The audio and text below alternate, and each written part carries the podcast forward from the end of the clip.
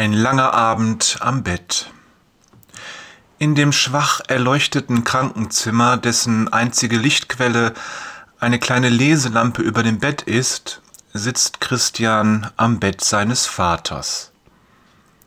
Die Geräusche des Krankenhauses dringen gedämpft durch die geschlossene Tür, ein ständiges Summen und Piepen, das nie ganz verstummt.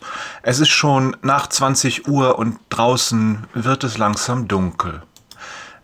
Seit mehr als drei Stunden ist er nun da. Es sollte ein kurzer Abendbesuch werden, nur mal hereinschauen, ein wenig erzählen und dann wieder nach Hause. Ungefähr eine Stunde hatte er eingeplant, danach wollte er wieder nach Hause den Text vorbereiten, den er so dringend fertig bekommen muss. Der Kunde drängelt schon, und er hatte sich vorgenommen, den freien Abend zu nutzen, um daran zu arbeiten. Doch daraus wird nichts. Die Umstellung der Medikation hat dazu geführt, dass sein Vater hellwach ist und kaum einen Moment zur Ruhe kommt. Unruhig wälzt er sich hin und her, zieht an den Kathetern oder versucht aufzustehen. Vati, das geht nicht. Du kannst nicht aufstehen. Du fällst dann hin und tust dir weh. Wie oft hatte er diesen Satz heute schon gesagt? Und er wirkt jedes Mal für ungefähr fünf Sekunden. Dann hat sein Vater ihn wieder vergessen und versucht erneut, sich aus dem Bett zu hieven oder den Katheter aus der Armbeuge zu ziehen. Gestern erst war es ihm gelungen, als Christian mittags zu Besuch kam.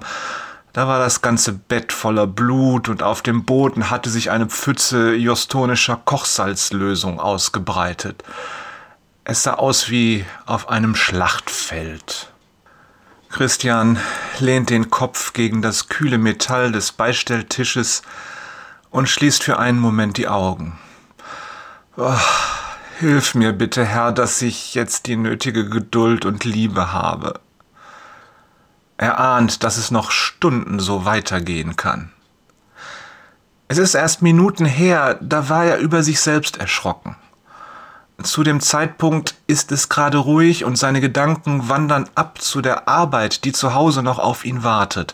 Plötzlich und wie aus heiterem Himmel hat er es gespürt. Eine Ungeduld bricht sich in ihm Bahn und schwappt als eine heiße Welle von Ärger wie aus einem Geysir in ihm hoch. Mann, ich muss diese fünf Seiten schreiben und nun sitze ich hier fest. Kann er nicht einfach einschlafen? Kurz hatte ihn dieses Gefühl überwältigt.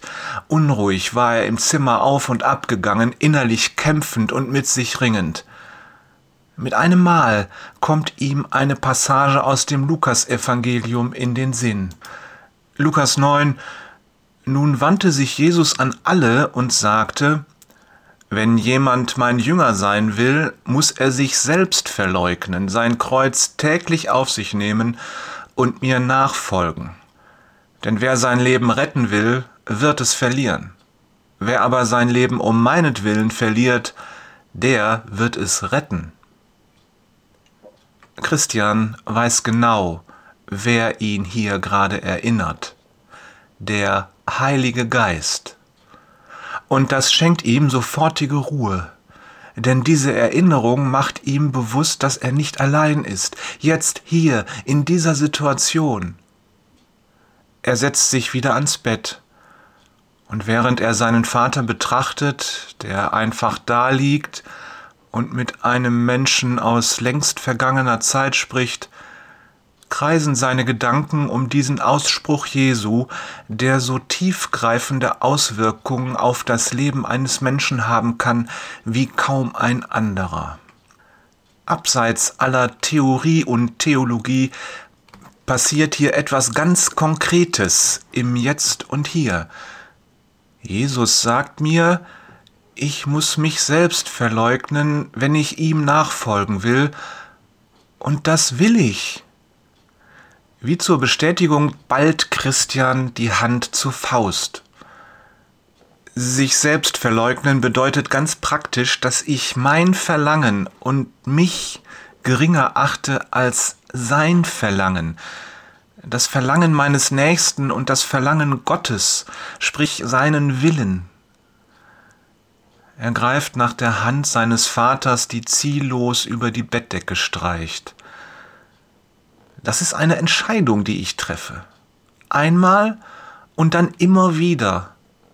Heute habe ich sie bestimmt schon drei oder viermal getroffen und ich weiß nicht, wie oft ich es noch tun werde. Christian fühlt sich gesegnet. Er ist da, er ist bei uns, er hat mich erinnert und meinen Vater getröstet. Ganz still liegt er da. Die Augen sind geöffnet und starren an die Wand, der Mund bewegt sich leise.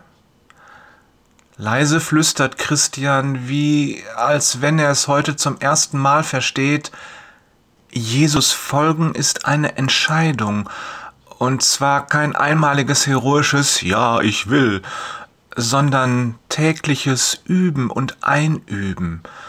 Dadurch wird Jesus in mir größer, nimmt immer mehr Form an und ich werde ihm ähnlicher. Eine Schwester kommt ins Zimmer.